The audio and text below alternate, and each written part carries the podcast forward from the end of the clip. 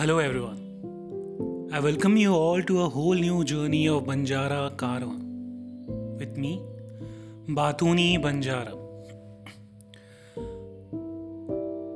प्यार कम होता है। प्यार ज़्यादा होता है। प्यार नहीं होता है या प्यार होता है।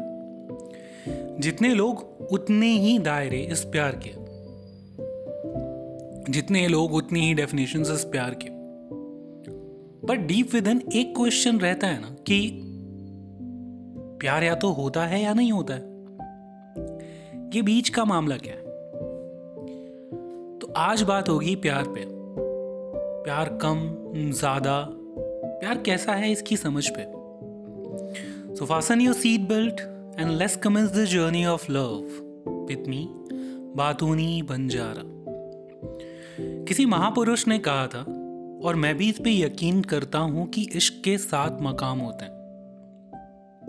उन्स, दिलकशी, उन्स, मोहब्बत, इबादत, अकीदत, जुनून और मौत। ये तो आपने सुना, ये एक फ़िल्म का डायलॉग था। लेकिन ये होता क्या है? दिलकशी कब है, उन्स कब है, ये सातों स्टेज होते कब है? सो बात आज उन सात स्टेज के स्टेजेस पे होगी। दिलकशी। दिलकशी, वो जब हज़ारों की भीड़ में आपकी आँखें एक चेहरे पे टिक जाए। दिलकशी। फिर आता है उन्स। जब आपकी आँखें किसी पे टिक गई और हर रोज हर रोज उस भीड़ में आप सिर्फ़ उसी चेहरे को तलाशने लगो। उन्स मोहब्बत। जब हर रोज आपको वो चेहरा दिखने लगे और बात चेहरे से उतरकर दिल पे अटक जाए। मोहब्बत, ध्यान दीजिएगा कनेक्शन तीन लेवल पे होता है। फ़िज़िकल लेवल पे, दिल के लेवल पे और सोल के लेवल पे। तो दिलकशी और उन्स फ़िज़िकल लेवल का कनेक्शन है। अब बात आती है मोहब्बत की, जो कि चेहरे से उतर के दिल पर अटक गई। अब आता है अकीदत। अकीदत क्या? अब जब बातें दिल पर अटक गई तो आप चाहते हो कि वो चेहरा हर वक्त आपके करीब हो, आपके आसपास हो, आप उसे छू सको, महसूस कर सको, बात कर सको। यहाँ से उस चेहरे के आसपास रहने की ख्वाहिश स्टार्ट होती है। मतलब मैं मोहब्बत में पैशन ऐड कर दूँ तो बनता है अकीदत। ठीक है? अब वो चेहरा आपके आसपास आने लगा, आपके पास पास रहने लगा। जब आपके पास पास रहने लगा, आपको उसकी आदत हो गई तो आपने उसे खुदा से मांगना शुरू किया।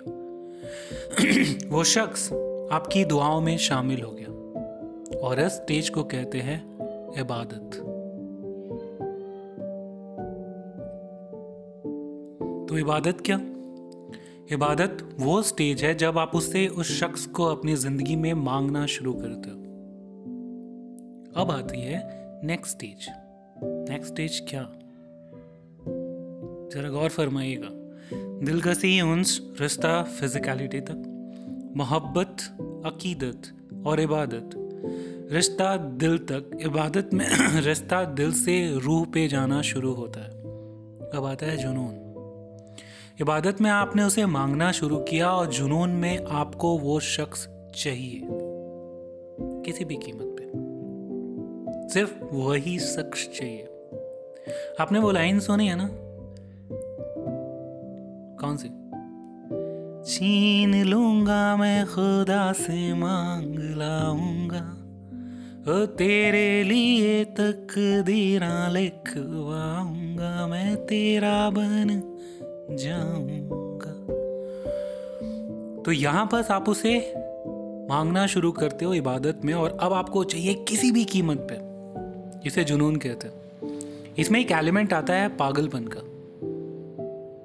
और फिर होती है मौत। मौत वो नहीं कि आपका जनाजा उठ गया। मौत वो कि आपका रास्ता जिस्मों से उठ के, दिल से उठ के, रूह से उठ के जर्रे जर्रे में हो गया। Now your relation is beyond physicality and mentality और जो स्टेज कहते हैं, दो जस्म में एक जहाँ हो जाना। जैसे राधा कृष्ण हीर रांझा, लैला, मजनू, रोमियो, जूलियट, ये स्टेज होता है मौत का। कभी देखा है उस उस मंजर को जिसमें नदी सागर से मिल जाती है? नदी अब सागर बन चुकी है। वैसे ही हम इस पूरे कायनात को मिला के बनते हैं। तो यहाँ पास इस कायनात के हर जर्रे में आप उसे पाते हो। उठते, बैठते, सोते, जागते, हँसते, रोते, हर जगह सिर्फ़ उसका प्यार नज़र आता है। सिर्फ़ उसका प्यार। तो यूनिवर्स का हर जर्रा उसकी कहानी गुनगुनाता है और यूनिवर्स का हर जर्रा उसके प्यार की दास्तां सुनाता है। ये होती है मौत। अब बात लव एट फ़र्स्ट साइड की हो या धीरे धीरे लाइकिंग फ्रेंडशिप या मोहब्बत में कन्वर्ट होने की। हर स्टेज पे, हर टाइप के लव में ये स्टेजेस होते हैं।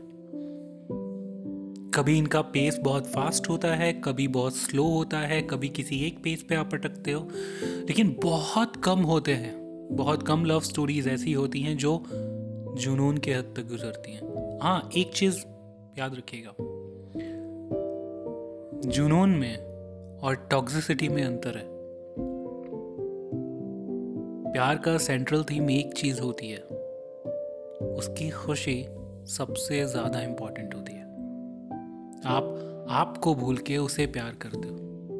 तो इश्क वो जो आपको आपसे मिला दे, आपको खुद से मिला दे। और इश्क वो जो आपको, आपके खुदा से मिला दे।